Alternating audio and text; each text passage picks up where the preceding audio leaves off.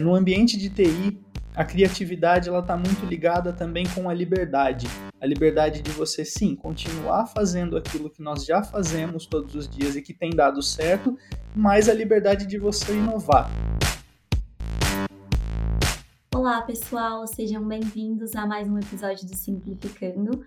Eu sou a Julia Russo e hoje nós vamos falar sobre criatividade. Vamos dar as boas-vindas aos nossos convidados Damares Valenzuela e Pablo Lobo. Olá, muito obrigada pelo convite. Estou muito lisonjeada de ser chamada para esse podcast aqui da Sensidia. É muito legal participar com essa galera, é, com o Pablo, com você. Fiquei muito feliz em, em ser convidada. Olá, também é um prazer participar. Estou muito ansioso, principalmente nesse tema que eu acho que é super pertinente aqui a nós. Estou ansioso para ver no que, que vai dar esse podcast. Ai, gente, muito obrigada por terem aceito o convite. Eu estou muito animada com o tema de hoje, acho que é um assunto que está tão no nosso dia a dia, né? Mas muitas vezes a gente não fala tanto sobre ele.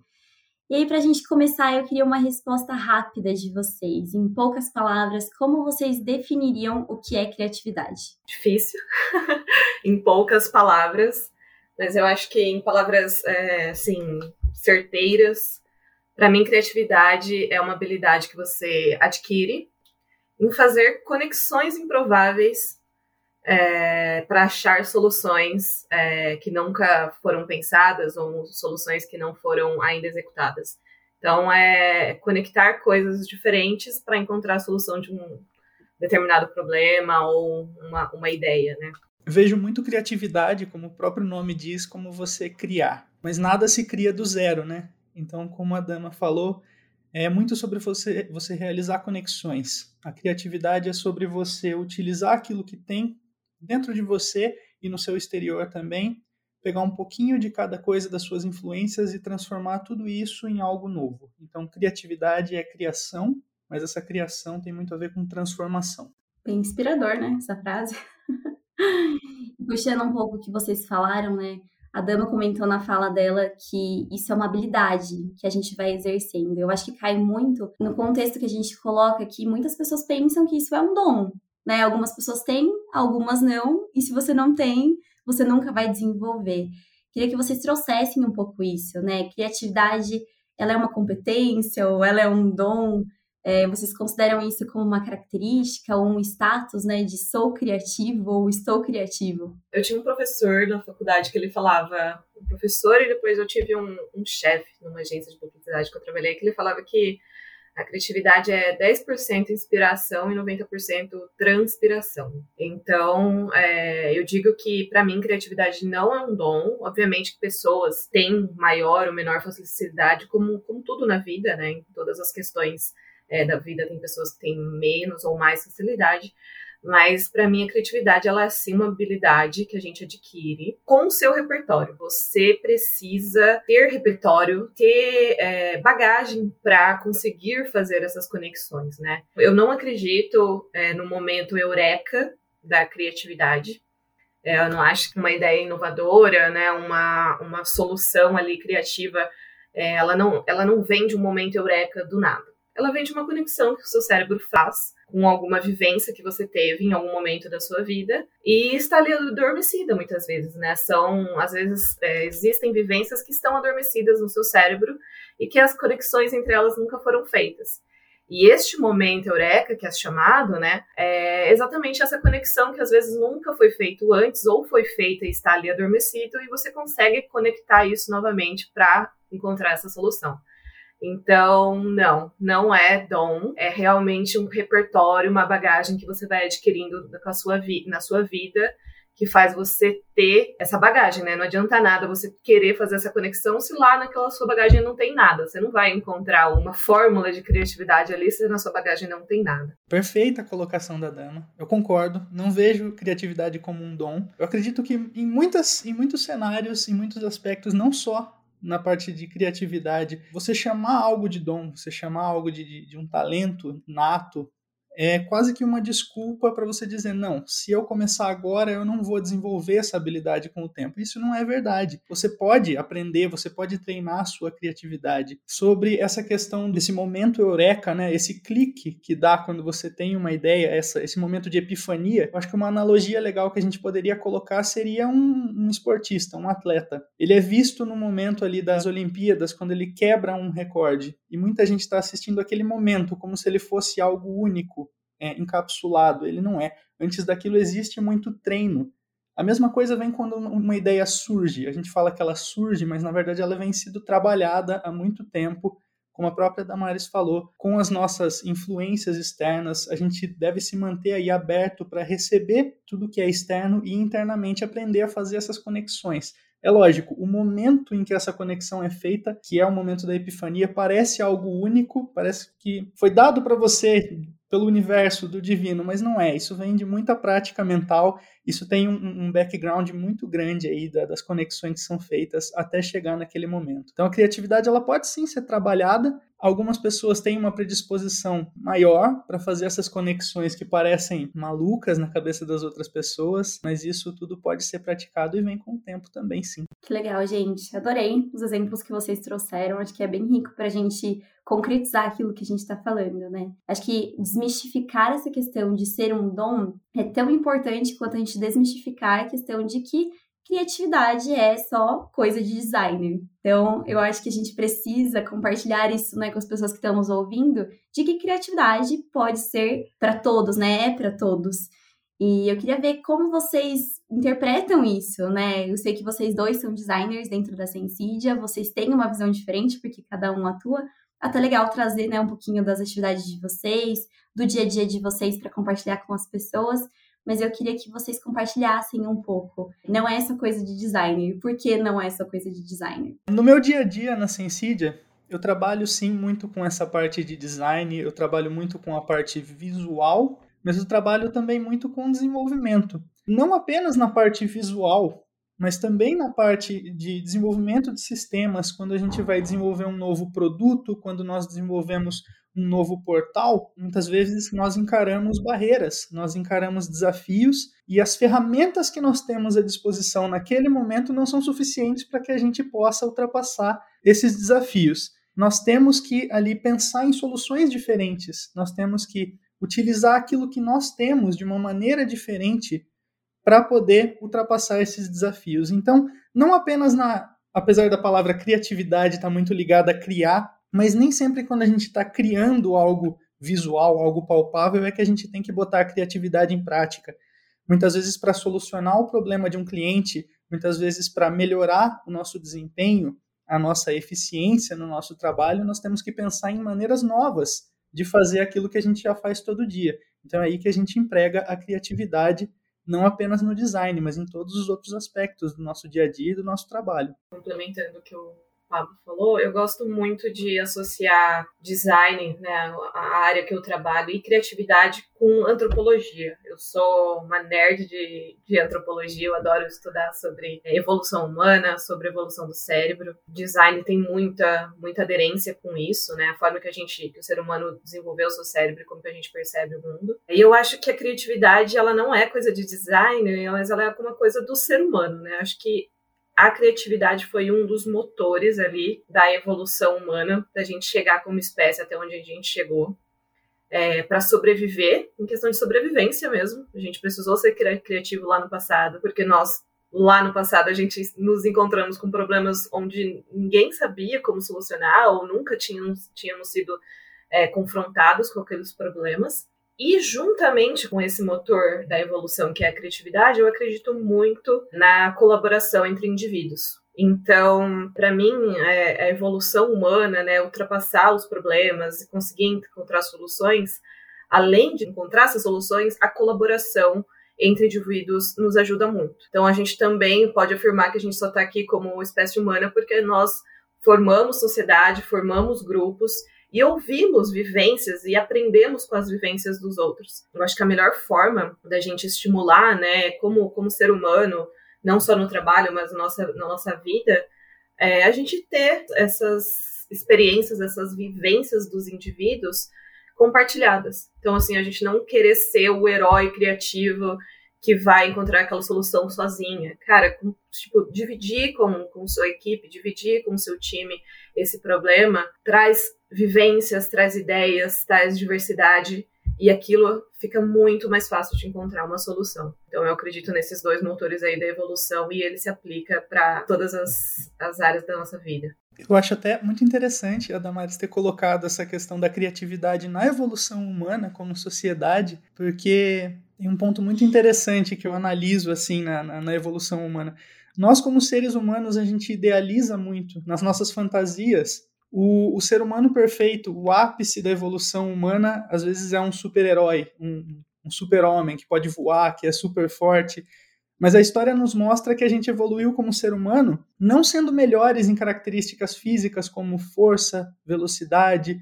Poxa, um ser humano nunca vai ser mais forte do que um gorila, nunca vai correr tão rápido quanto um guepardo, nunca vai nadar melhor do que um golfinho, nunca vai subir numa árvore como um macaco mas a gente é melhor através da nossa habilidade de se adaptar e desenvolver ferramentas. A gente pode sim se tornar mais rápido do que um animal com a ajuda de uma ferramenta, que é um carro. Utilizando uma alavanca, um guindaste, a gente fica mais forte do que um gorila. Então é a partir da nossa criatividade de desenvolver soluções ao longo da história que a gente foi se consolidando como uma espécie mais evoluída, não, não diria mais evoluída, mas uma espécie quase que dominante no planeta Terra, a partir aí da nossa habilidade de criar coisas novas com o que tem ao nosso entorno. Pablo, eu adorei os exemplos que você trouxe aqui de como a criatividade fez com que o ser humano evoluísse né, e crescesse ao longo dos anos. É, e eu acho que cabe muito a gente trazer a criatividade para dentro do ambiente de trabalho. Eu queria entender qual a visão de vocês, enquanto líder, liderado, é, de quando alguém pede algo assim, ah, eu quero que você faça um trabalho criativo o que é esperado dessa afirmação? Né? Como é que a gente enxerga a criatividade aqui no ambiente de trabalho? Como líder, eu acho que que eu posso trazer aqui, quando eu espero um trabalho criativo da minha equipe, não tem tanto a ver com disrupção e as pessoas, ou aqui, né, a, a equipe me surpreender com super trabalho diferentão e tudo mais. O que mais eu, eu espero e eu vejo como o estímulo da criatividade é se eles questionam. Se existe o questionamento, se existe o trabalho de observar o problema, observar a demanda, é, absorver quais são os problemas, questionar o porquê daquilo e experimentar. Se eu vejo que o liderado passou por essas etapas para entregar algo seja a menor peça possível, assim, ah, desde um projeto como a Pix, por exemplo, que é algo que a gente está super envolvido, até um post para rede social. Se eu vejo que existiu esse processo de observar a demanda, observar o problema, por mais que exista né, coisas é, automatizadas ali que a gente consegue automatizar para que a criatividade flua, se eu vejo que ele conseguiu observar, absorver questionar o porquê daquilo ou o porquê de não fazer aquilo, eu já estou feliz com, com o processo criativo. Então, assim, para mim, não precisa ser uma super entrega diferente de tudo. Desde que ele questione, desde que ele observe muito bem o que ele vai fazer e que ele experimente. Experimente, tente. Ah, não achei legal isso. Tá, por quê? Porque eu experimentei e não ficou legal. Me... Pronto, acabou. Eu acho que isso para mim é o suficiente para eu entender que o meu liderado, que, que a minha equipe está sendo criativa é o bastante. Se eu pudesse colocar aqui, talvez a visão do liderado, é, nessa área de TI principalmente, existe um conflito muito grande entre as novidades que surgem no mundo da tecnologia todos os dias, né, novos frameworks, novas tecnologias, novas linguagens, e ao mesmo tempo sempre existem processos consolidados que nós somos obrigados a seguir. Então, existem as rotinas do trabalho que você segue, os processos que nós é, seguimos para entregar as nossas demandas.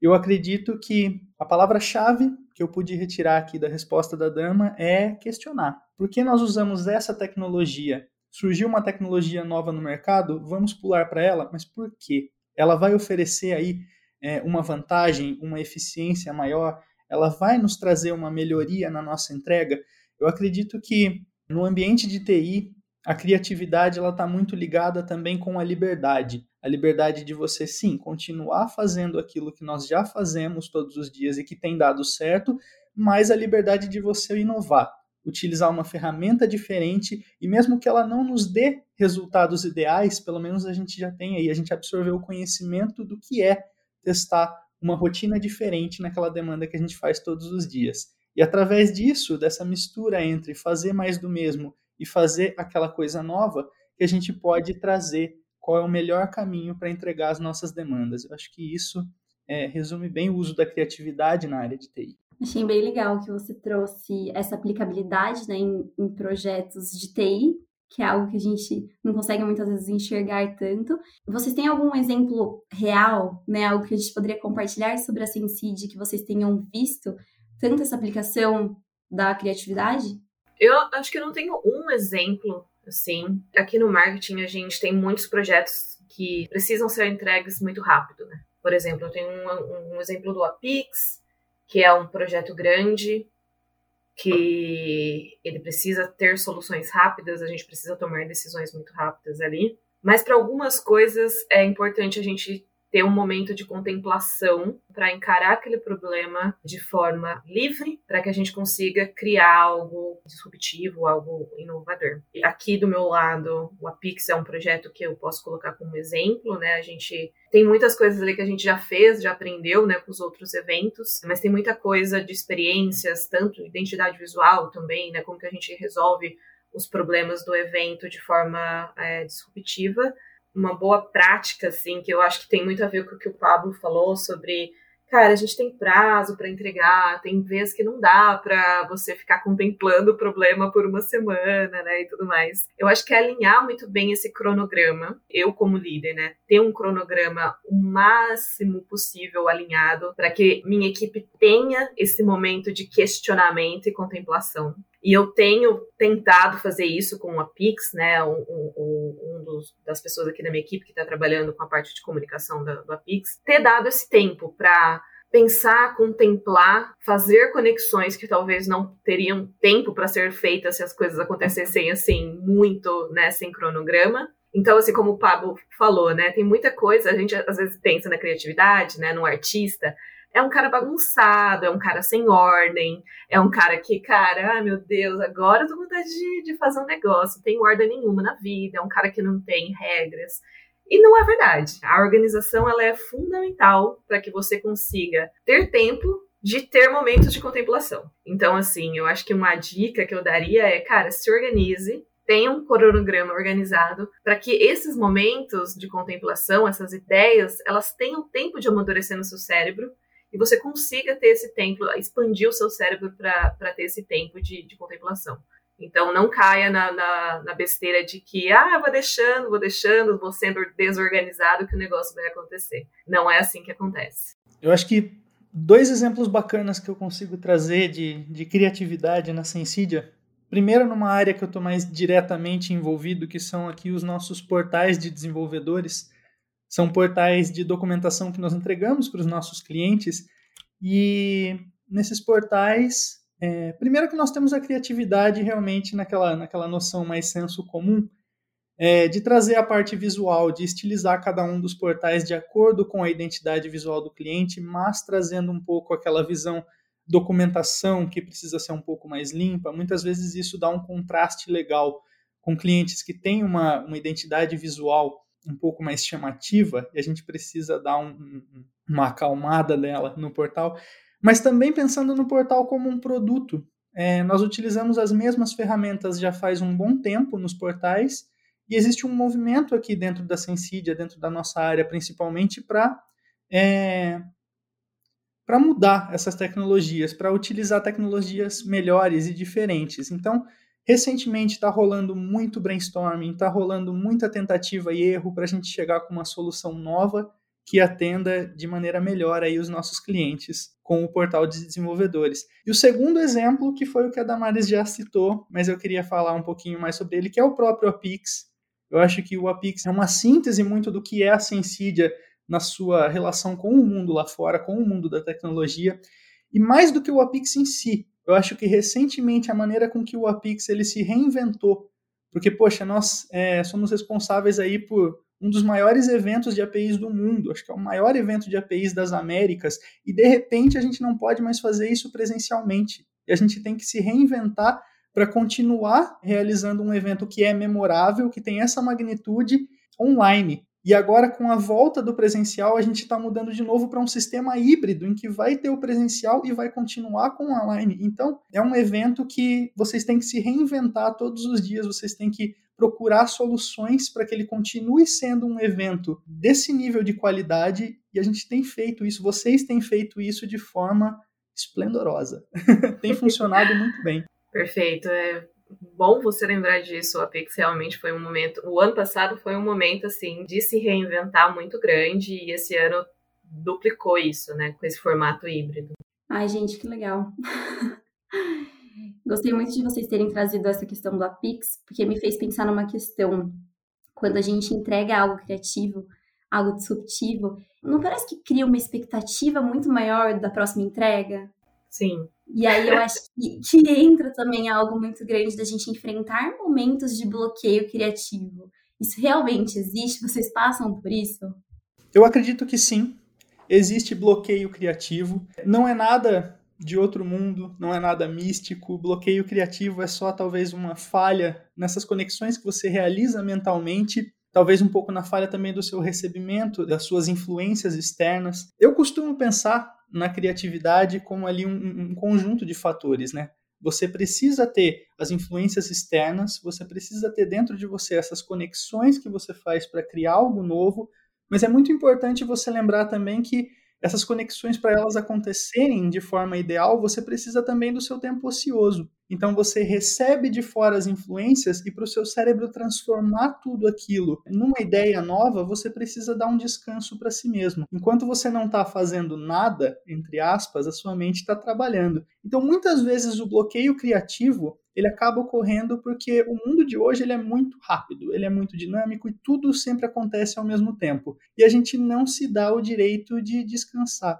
de deixar a nossa mente trabalhar mais quietinha para que as ideias novas surjam. Muitas vezes, para vencer um bloqueio criativo, o melhor a fazer é você parar um pouquinho. Você já tem as influências externas, você precisa deixar essas ideias crescerem dentro de você. Então, se desliga um pouquinho, fica um pouquinho mais tranquilo que muitas vezes isso ajuda o bloqueio criativo a passar. Complementando o que o Pablo falou, existe sim um bloqueio. O cérebro ele não é uma, uma maquininha, né, onde você fala, bom, agora você vai fazer uma, uma conexão, agora você não vai. E sobre, sobre o descanso, né, sobre esse momento de contemplação ocioso, um dos exemplos, né, que, que a gente já falou dos momentos eureka, né, um dos momentos mais famosos eureka da humanidade é a descoberta da, da teoria da, da, gravidade, ali onde Newton, ele não está mais fazendo mais nada do que sentado embaixo de uma árvore descansando, né? Essa é a história. Ele não está dentro do laboratório dele ou ali. Isso não quer dizer que ele passou anos estudando sobre isso. É, então, é, esse momento ocioso, esse momento de contemplação que você dá para o cérebro, ele é super importante, né? Então, Newton estava ali descansando embaixo de uma árvore por acaso, duas coisas completamente não relacionadas entre si, que é uma maçã e a gravidade, se conectaram de alguma forma e veio aí o momento eureka mais famoso da, da humanidade. Então, isso é um, é um bom exemplo e uma boa dica, né? Você dar esse descanso para o cérebro, ver outras coisas, ter conexões com coisas completamente diferentes, né? Distintas daquilo que você está tentando solucionar. Isso é uma boa dica para ultrapassar esse bloqueio. Acho que algo muito legal que eu queria colocar aqui é que a Dama foi uma grande inspiração quando eu entrei na Sensidia, né, em referência de design e criatividade.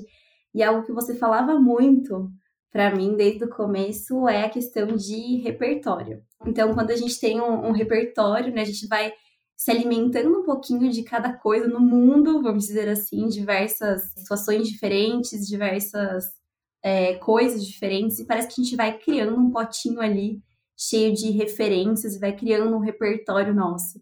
E eu acho que isso é tão importante para cada um de nós, né? Porque quando a gente vai alimentando esse repertório, a gente vai transformando isso muitas vezes em possíveis ideias que a gente vai ter. Tem até uma frase da Carol Nussi, que é CMO da, da WIMI, que ela fala assim, que a criatividade é exponencialmente proporcional ao tamanho do nosso repertório. Em outras palavras, né, quanto mais a gente se permite conhecer outras coisas, né, melhor a gente fica com essa possibilidade de criar coisas novas. Eu acho que isso define muito, né? Esse passo que vem antes da gente ter alguma grande ideia. Quando a gente é criança, a gente tem zero repertório. Então a gente tem que experimentar tudo, porque tudo é novo. Então a gente tem que fazer aqueles três passos, né? Observar, é, absorver e experimentar. Senão a gente não entende o mundo. Para a gente começar a entender o mundo, é, a gente precisa fazer isso. E por isso que, que, os, que as crianças são consideradas muito criativas, né? Quando você se torna adulto, né, como o Pablo bem trouxe, a vida ela vai ficando cada vez mais automatizada. Você não pode gastar tempo cozinhando, você tem iFood para pedir. Você não precisa ser criativo para criar uma janta, né? Você não precisa ser criativo para fazer um caminho. Você tem um GPS ali na sua mão, porque você precisa chegar naquele caminho rápido, porque não tem tempo para perder para experimentar novos caminhos, você não tem tempo para perder para experimentar novos temperos. Você não precisa disso mais. A vida vai colocando essas automações e você não precisa mais ser criativo, você não estimula mais isso. É bacana, né, que vocês me fizeram lembrar de um estudo que a NASA fez para avaliar esse potencial criativo das suas equipes. Então, esse estudo ele revelou que apenas 2% de seus engenheiros e cientistas se enquadraram na categoria Gênios da Imaginação. Então, surpreendida né, com esse resultado, a NASA realizou a mesma pesquisa com crianças de 3 a 5 anos e, como resultado, 98% delas estavam nessa mesma categoria de Gênios da Imaginação. E depois eles foram é, repetindo esse estudo à medida que essas crianças elas iam crescendo e o número ia caindo muito. Então eles refizeram esse teste né, com essas crianças depois de cinco anos e esse número caiu para 30%. E depois de muitos anos, né, quando elas já estavam ali na, na casa dos 15 anos, o número caiu para 12% nessa categoria de gênios da imaginação. Então, isso mostra muito o que você falou, né, Dama? Do quanto a nossa vida adulta, a dinâmica da nossa vida adulta vai sufocando a nossa criatividade, vai sufocando esse nosso potencial. Acho que é por isso que muitas vezes, né, a gente já se rotula como, ah, eu sou sem criatividade, ah, eu não tenho isso mesmo, então eu não vou tentar desenvolver. Mas é aí, esse é o ponto, né? Quando a gente se torna adulto, é que a gente precisa desenvolver mais ainda essa competência, mais ainda essa habilidade, ir treinando e praticando, né? É, fora que quando você se torna adulto, você vai tomando medo de errar, né? Então, a criança, ela não tem medo de errar. Ela experimenta, porque ela precisa fazer aquilo para ela entender o mundo. E eu acho muito legal isso aqui na Sensídia, né? A gente tem uma liberdade de experimentar, uma liberdade de até errar, né? Fazer, não, putz, não é por esse caminho, mas tá tudo bem, aprendi. Aprender com os erros, né? Aprender com os erros, exatamente. E isso é muito legal, né? Você, quando, enquanto adulto, você poder errar sem ser massacrado, sem ser é, desestimulado a experimentar. Isso é super importante. O que eu vou falar agora é uma frase super clichê, uma expressão muito clichê, mas acaba sendo verdade. Às vezes é bom a gente sair da nossa zona de conforto. Mas sair da zona de conforto não precisa ser algo difícil. Às vezes você pode fazer isso com um passo pequenininho. Às vezes você utiliza ali uma ferramenta, uma linguagem de programação para fazer o seu trabalho. Pega um probleminha simples que você já resolveu e faz ele utilizando uma ferramenta diferente. Porque daí você começa a andar numa outra direção, você vai aprender uma outra maneira de fazer algo que você já sabe, mas futuramente você pode usar isso para fazer algo que você ainda não sabe, de uma maneira diferente. Ou então, quando você vai consumir um conteúdo, hoje a gente tem aí diversas plataformas de streaming de conteúdo em vídeo, podcasts, é, como o podcast aqui que nós estamos participando.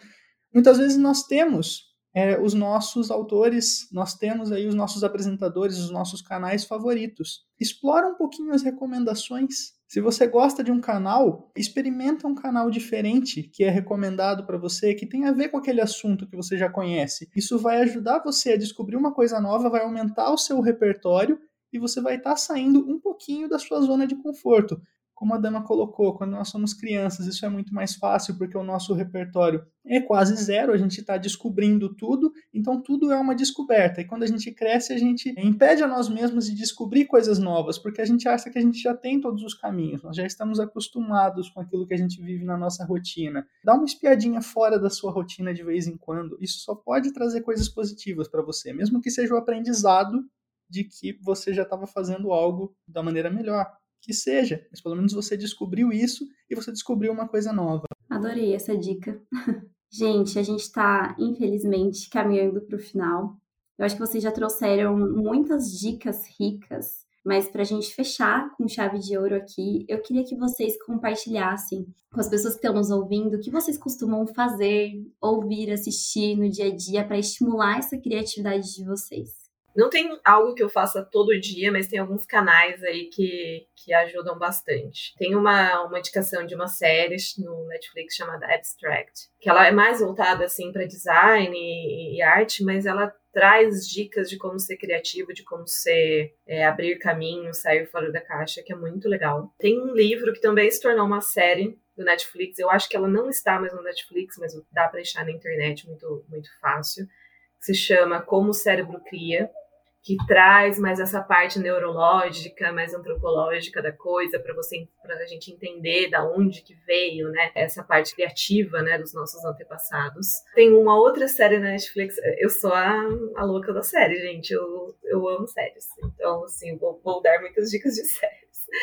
Ah, se chama Explicando, que é uma série da Netflix de episódios super curtos e fáceis de, de consumir, rápidos, que tem N temas. Então, assim, desde política até religião, até cultura pop, até culinária. E tem uma spin dela, né, uma spin-off, só sobre a mente humana. Então, assim, a série explicando fala sobre vários temas e tem um tema só sobre a mente humana que é muito interessante também para a gente adquirir esse repertório sobre tudo, né? E só mais uma dica, que é o podcast Braincast, que eu acho que é bem famoso aí para a galera, que também traz temas de sobre inovação, tecnologia, política, podcast bem diverso assim de temas e é bem legal de, de acompanhar também. Eu acho que um costume que eu tenho, que eu acredito me ajudar muito no meu lado criativo, é consumir conteúdos de áreas que estão completamente fora do que eu estou acostumado a ver desde vídeo de diorama, que são aquelas maquetes super realistas, até vídeos de arquitetura. Recentemente eu descobri canais que trabalham com forja de metais. E, poxa, é uma, experi uma experiência eu completamente amo. diferente. Eu não sabia como isso funcionava. e você vai aprendendo, descobrindo coisas novas que existem no mundo. Então, você se dar esse prazer de descobrir novidades que existem muito fora da sua área de conhecimento ajuda muito a ampliar o seu conhecimento sobre o mundo. E se eu fosse para dar uma dica mais direta de um canal que eu amo, absolutamente amo, eu recomendo o canal Manual do Mundo no YouTube, que é o canal do Iberê Tenório e da Mari Fulfaro. É um canal que traz curiosidades sobre diversas áreas da ciência. É, para quem gostava nos anos 90, anos 2000, das revistas Recreio, Mundo Estranho. Para quem gostava do mundo de Bickman, Manual do Mundo é um sucessor digno para satisfazer essa curiosidade, essa vontade de aprender que a gente tem e ajuda demais na nossa criatividade também. Quantas dicas! Adorei! Se eu puder complementar o que vocês falaram, eu trouxe uma dica pessoal hoje, é, que é o LinkedIn, blog, podcast do Tira do Papel, é um cara que ele simplifica muito esse processo de como a gente olha para as outras pessoas e como a gente lida com esse processo de criatividade. Eu acho que me ajudou a ter mais empatia com o meu processo criativo, sabe? Acho que é algo muito legal. E por último, não menos importante, eu acho que tudo que a gente falou aponta muito para que a gente tenha um olhar mais intencional em cima das coisas, né? Acho que quando a gente olha tudo como um possível repertório, a gente começa a absorver essas coisas diferentes, né? Às vezes eu tô assistindo algum filme, alguma série, tô lendo um livro, eu falo, gente, mas isso pode despertar uma ideia que não tinha nada a ver com o que eu tava pensando antes, e isso parece que, sabe, vai alimentando mesmo a, a caixinha criativa que a gente tem. Então, acho que é, é muito legal a gente ter esse olhar voltado para que tudo pode ser parte do nosso repertório. Show de bola. Eu amei! Para a gente fechar, muito obrigada, Dama e Pablo, por esse bate-papo. Acho que inspirou muita gente aqui, a começar por mim. E muito obrigada também, você ouvinte que continuou com a gente até aqui. Nós nos encontramos no próximo episódio. Até mais. Valeu. Tchau, tchau. Obrigada. Tchau, tchau. Obrigado, pessoal.